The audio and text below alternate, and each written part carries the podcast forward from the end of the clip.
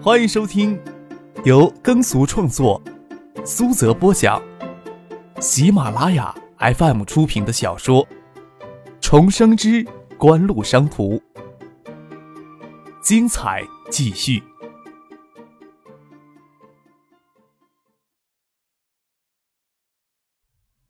第七百一十七集。虽说这两家门户网站与昆腾是竞争关系，这时候却是第一时间不惜圣誉之词报道了昆腾在线在纳斯达克所获得的巨大成功。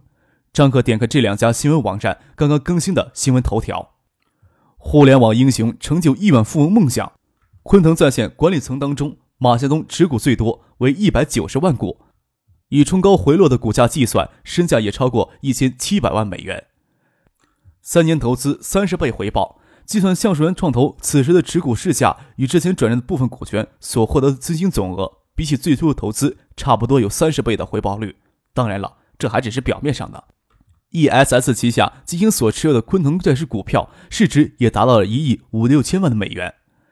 张可一页页的点开这些热情洋溢的新闻稿，知道互联网泡沫向中国传染是无可避免了。对于任何一个想投资中国互联网产业的机构来说，都已经错过了最佳时机。昆腾在线是在美国纳斯达克的成功，将极大刺激中国互联网企业的胃口。任何一家想进入的企业都要忍受高估值。即使张可之前就与杜飞给卓越网制定好近期不依赖风险投资的商业策划，但看马丽、杨伟毅的神色，就知道他们还是没有放弃期待。人之常情也是如此呀。张可只能微微一笑。真实而残酷的市场，才能让他们学到更多。裤兜里的手机响了起来。张可掏出手机，是太平洋彼岸打来的豫阳长途。接通电话是表哥梁文江的声音。想必苏京东以为这事情不用惊动自己，马向东他们又抑制不住激动心情，就唆使表哥梁文江给自己打电话。啊，我看着王爷呢。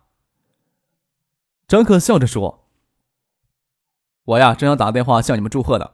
你们在美国办了庆功酒，回国以后要再办两回的。”我不知道报社媒体是不是加班改头条，不过各大中文门户网站以许多外文网站都及时报道了昆腾在线成功的消息了。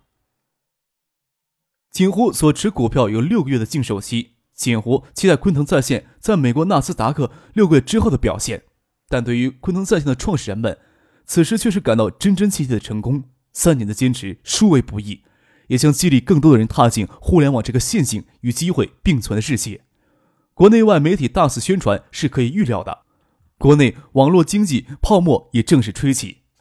张克在创意网吧又待了一会儿，见杜飞他们还是热情不减地关注着昆腾在线已经平稳下来的股价走势，好像担心纳斯达克指数会一下子崩溃一样，便请三个女孩子去吃了夜宵。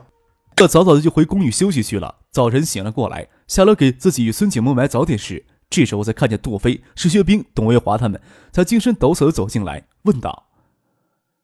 美国纳斯达克的股市不是四点多就收盘了？你们怎么还没休息啊？我们顺便去吃早饭了，也顺便将《健身帽》给买了回来。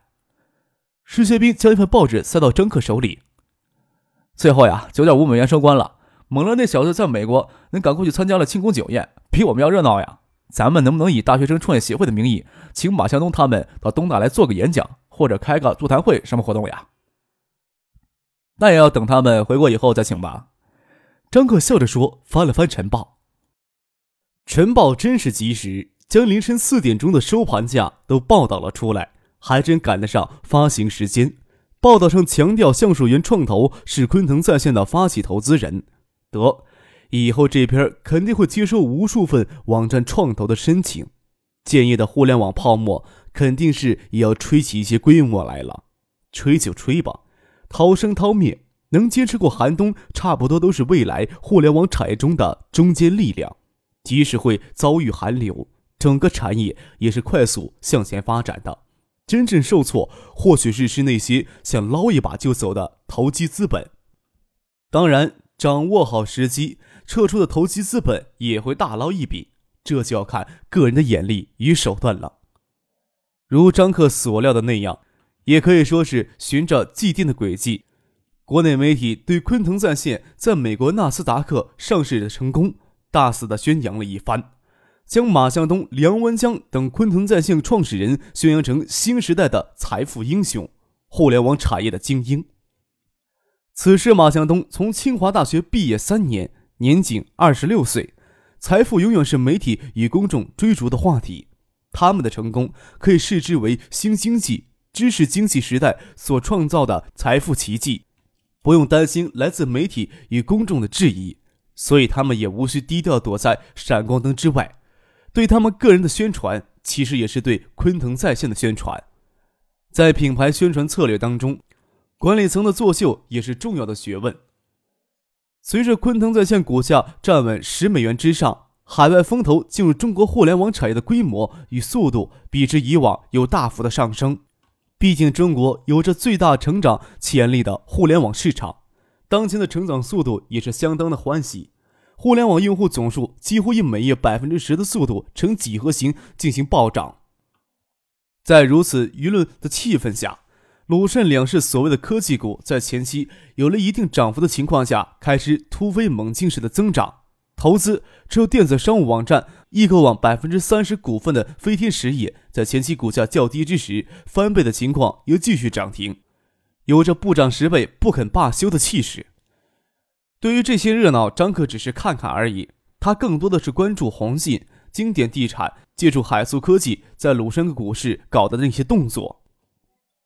东海省政府在五月下旬的文件之中，已经明确将省卫生厅对上市公司江源制药所持约百分之七十的国有法人股权转让给海素科技，之后再由上市公司向海素科技增发新股的形式，将海素科技旗下软件产业园。或八八幺八网上商城的资产并购到上市公司旗下，以完成借壳上市的过程。要感谢证监部门对幕后交易的严厉打击。ST 江源制药在连续停牌涨停十六个工作日后，在此之外，宏信旗下多家公司与星点地产、海素科技联合对全流通上市公司海中实业进行两次举牌，两次举牌以后。宏信与经典差不多，控制着海中实业百分之二十九的股权。张克感觉到他们的野心不一般，竟然想通过两个上市壳资源进行联合操作。六月二十号，马向东、梁文江等人到建业来做互联网创业的演讲与访谈活动。这也是杜飞、石学兵他们为新成立的建业市大学生联合创业协会所举办的重要活动。在成功举办了一届建业市高校创业大赛以后。建业市范围之内成立的高校联盟性质大学生联合创业协会成了水到渠成的事情。音乐学院毕业生离开学校的时间要早于普通高校。在马向东、梁文江等人抵达建业机场的时候，张克也正好送孙晋萌上飞机。看到杜飞、石学兵到机场来给马向东、梁文江他们接机，也一便在机场里等着马向东他们过来。虽然这些天给媒体吹捧的头有些晕。但是马向东还是清楚的知道，在张克面前，所谓的财富奇迹都是狗屁。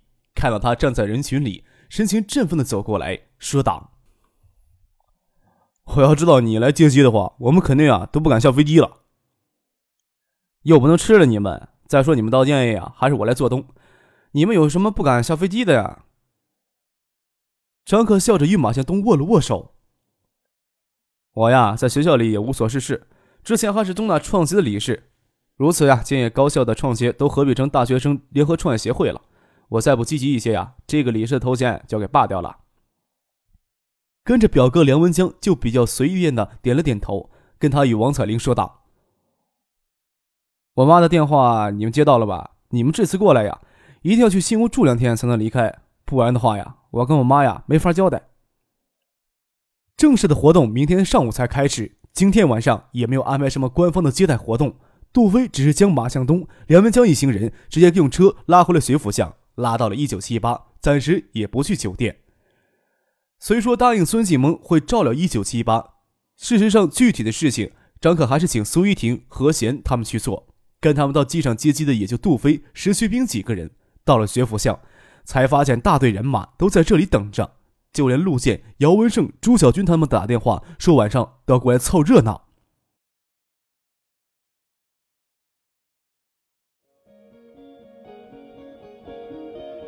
您正在收听的是由喜马拉雅 FM 出品的《重生之官路商途》。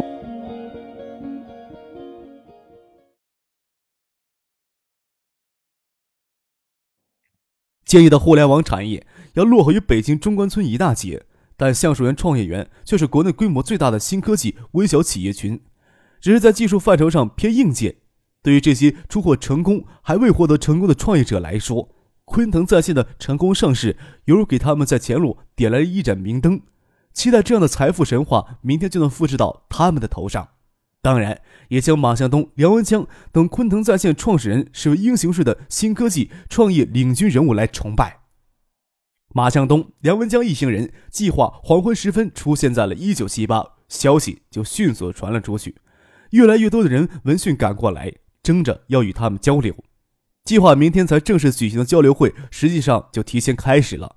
张克与杜飞他们反而给很无奈的边缘化了。看到这样的情形。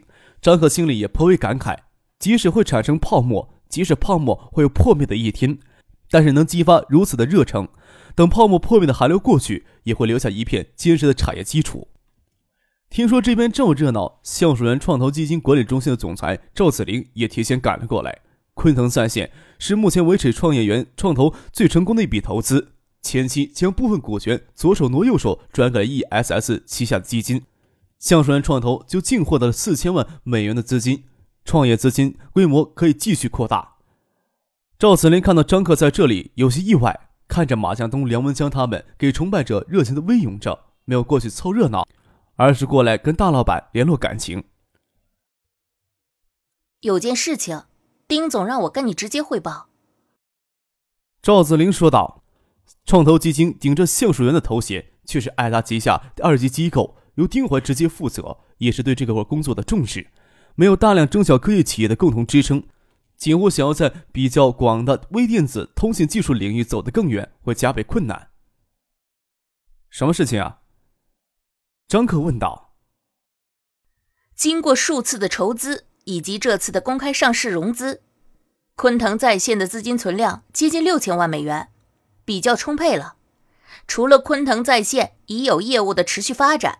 也可以稍微考虑一下扩张的问题。”赵子林说道。“我们这次一起去美国，苏总也在讨论过这个问题。就昆腾在线管理层的意愿，还是想拿出一部分资金出来，建立专门的基金，支持国内的互联网技术发展。不过，昆腾在线缺乏此类基金管理的经验，我在考虑着，我们这边的方向能不能往互联网技术倾斜一下。”合作将这个基金建立起来，大概多大的规模呀？张克问道。各拿一个亿出来。张克摸了摸鼻子，说道：“当前的互联网技术绝大多数都是跟在线运营直接联系到一块儿的，昆腾在线的成功上市会养坏国内互联网创业者的胃口。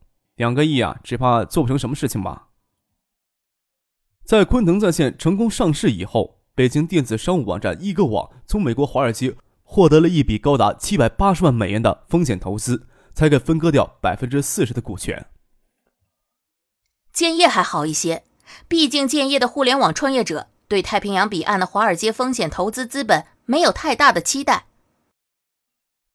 赵子林解释道：“考虑到资金量有限，我们只对互联网新技术开发阶段进行投资。”当然也不会局限于互联网技术，软件部分我们也会适当的涉及，但不会参与后期的运营。基金的盈利模式也是在运营后的技术持股部分里面体现。张克靠着吧台，摸着下巴考虑这个问题。在寻常人的印象里，只要几台电脑装上软件开发程序，就具备了互联网新技术或者软件的开发条件。但就算这样，也需要开发成本的。点了点头，说道。原则上也支持，具体要怎么去做，爱达集团内部讨论决定吧。杜飞走了过来，张可拉住了他，问道：“陈飞荣呢？”回来这么一会儿，这里人头攒动，就是没有看到陈飞荣的身影，心里有些奇怪。陈飞荣也要算创协的骨干分子了，怎么会不凑这个热闹呢？啊，下午的时候他说他身体有些不舒服，就先回去了。杜飞说道。张克让杜飞去安排晚上招待的事情，他给陈飞荣打电话。听说你身体有些不舒服，要不要紧呢？陈飞荣在电话那头声音有些虚弱，说刚去过了校医院回来，吃了些药好些了，让他们玩吧，他就不过去了。听他说去过校院看过了，还吃了药，张克就稍放心了一些，也没有追问是哪里不舒服。挂了电话，继续窝在了一九七八的一角，谁来搭讪就跟谁聊天。反正马向东、梁文江他们那边他也插不上去。马向东、梁文江等人给崇拜者围得水泄不通。由此可见，这段时间舆论媒体对昆腾在线在美国纳斯达克成功上市一事的造势程度，张可自然是插不过去跟他们交谈了。所以梁文江到建业来的王彩玲也给挤到了一旁，他倒是落得空闲，跟张克他们坐在吧台边说话边喝酒。张克想起赵阳已经去浙东温州就职，担任省委副书记、常务副省长一职。王彩玲的哥哥王志就在温州市政府部门工作，或许要专门为此前往温州一趟，就跟王彩玲随口说起了这个事儿。说起来也怪，张克之前还推测过赵阳去浙东可能担任省委副书记或兼温州市委书记职，没想到赵阳去浙东却兼任了常务副省长。初看这里没什么太多区别。就是为赵阳接此时的浙东省省长陈天宝的班做准备，但是担任省委副书记兼常务副省长，未免有着急着将陈天宝赶下去、咄咄逼人的意味。换做谁站在陈天宝的立场上，心里都不会舒服的。即使赵阳想与陈天宝搞好关系，但是心里的隔阂是很难消除的，除非着手去调查，不然很难理清楚其中蹊跷。严家对浙东党政渗透的很厉害，说不定也是严家在背后操纵。马向东、梁文江他们在一九七八暴露了行踪，张克就在新世纪君豪大酒店订了酒宴，吃过了晚餐以后，再回一九七八来，让马向东、梁文江与见有无数怀着梦想的创业者们以及高校大学生进行交流。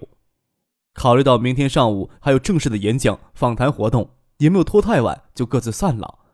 张可带着丝微醉的酒意回到了空荡荡的公寓里，才陡然想起孙启萌回了香港。没有人会在自己坐沙发看书，像一只猫一样贴过来，或光着脚丫子露出纤细的小腿在眼前走来走去。翟丹青去珀斯以后，未来也极少回青年公寓里来。他从小就是走读生，其实内心还是很期待寄宿生活的。这几天，张克怎么都没有见到他。洗过了澡，厨房里煮着咖啡，坐在客厅沙发上，看着窗外澄澈的夜幕，即使有些空荡，感觉也相当不错。张克又走上楼，将手提电脑拿了下来，接上了网线，想看看唐静夜里有没有写邮件过来。想舒服躺在沙发上看邮件，确实不成。张克这时候才觉得移动电子邮箱技术的方便。很可惜，国内九九年高端商务市场太小了，无论是电信还是联通，都不可能开展这项业务。就张克想奢侈的投资一套移动电子邮箱技术的服务网络，他也拿不到信产部的许可证。张克这时候倒是有些犹豫起来了。加拿大 RIM 公司已经为其的电子邮箱技术黑莓手机在美国投资建立了服务器网络了。但是锦湖等他们将市场培育起来，还是现在就紧跟着做培育的这块市场呢？虽然与美国唱片工业协会的官司让艾达在北美地区声名鹊起，极大促进了 iPad Air 的销量，但是北美市场的消费观念相对理智。北美公司将虽然将掌上电脑、手机以及 DMD 碟机都推向了北美市场，虽然有些成绩，但成绩比预期还要稍差一些。此时还没有成熟的技术推出 PDA 移动通讯相结合的智能型手机，但是收购了古德费勒的公司以后，将移动电子邮箱技术植入 PDA 已经成熟，但是北美地区没有通讯运营商提供移动电子邮箱技术的服务网站，锦湖想进入这一块市场。就必须学 RM 公司，让自己投入巨资建服务器网络。张克给自己倒了一大杯咖啡，他从来不担心喝多咖啡会失眠。给陈谢生、苏京东、萧景成等人写邮件，询问有此时在北美地区建移动通讯网络的服务器必要。发过邮件之后，已经快凌晨两点了。桌上的手机突然震动起来，张克还以为有谁看到了他的邮件，这时候打电话过来讨论这个事儿呢。张克将手机拿过来。却是陈飞荣打过来的，心里觉得奇怪，想起他下午时身体有些不舒服，会不会发生了什么问题了呢？电话那头是个不大熟悉的女孩子焦急的声音：“啊，你是张克吧？陈荣飞下午去校医院看病，吃了药好点了，这时候肚子又疼起来了，身上都是虚汗，我们不敢再把他往校医院送，不知道该怎么办好。”拜托你们把他扶到宿舍楼下，我马上到你们楼下来接他去医院。张可不晓得陈飞荣生了什么病，吃过药，半夜病情会突然加剧。他抓起了手机、车钥匙就下了楼，开到女生宿舍楼下，见陈飞荣宿舍的好几个女孩子都在楼下焦急等他开车过来。站在路灯下的陈飞荣手指按着小腹处，肚子疼得微微佝偻着，脸色苍白，嘴唇都没有血色。夜里天气凉了下来，他的额头却渗出黄豆大的汗珠，头发凌乱，眉头紧皱在一起，跟平时清丽明艳的他判若两人。那双眼睛这时候看上去就像新生的小狗那样可怜。看到这样的眼神，张克心里却是一抽，对陈飞荣宿舍女生说道：“你们明天上午有考试，我送她去医院就行了。”打开右边的车门，让他们帮陈飞荣扶上车来，拿手帮他擦了擦额头的汗，感觉有些发烫。看他跟一个无助的小孩一样，帮他扣上安全带，忍不住没有问他在校医院怎么看病的，也没有事先看他宿舍的女孩子放到仪表盘上的校院的病历。